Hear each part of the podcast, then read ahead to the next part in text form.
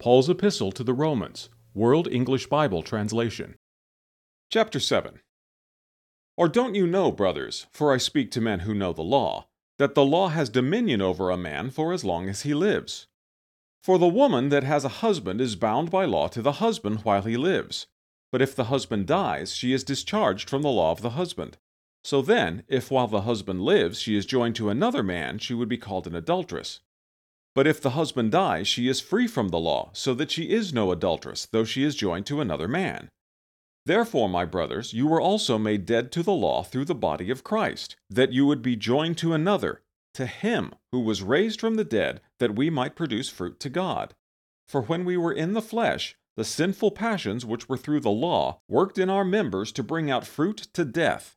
But now we have been discharged from the law, having died to that in which we were held so that we serve in newness of the Spirit and not in oldness of the letter. What shall we say then? Is the law sin? May it never be!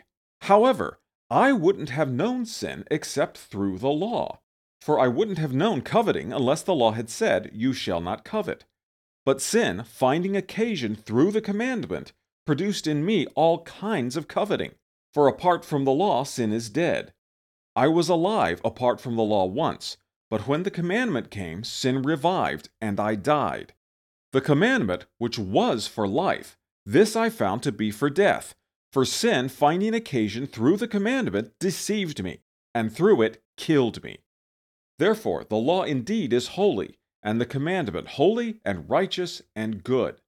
Did then that which is good become death to me? May it never be! But sin, that it might be shown to be sin by working death to me through that which is good, that through the commandment sin might become exceedingly sinful. For we know that the law is spiritual, but I am fleshly, sold under sin. For I don't know what I am doing, for I don't practice what I desire to do, but what I hate, that I do. But if what I don't desire, that I do, I consent to the law that it is good. So now it is no more I that do it, but sin which dwells in me. For I know that in me, that is, in my flesh, dwells no good thing. For desire is present with me, but I don't find it by doing that which is good.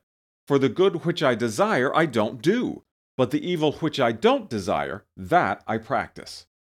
But if what I don't desire, that I do, it is no more I that do it, but sin which dwells in me.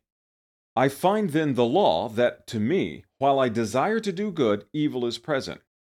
For I delight in God's law after the inward man, but I see a different law in my members, warring against the law of my mind, and bringing me into captivity under the law of sin which is in my members. What a wretched man I am! Who will deliver me out of this body of death? I thank God through Jesus Christ our Lord.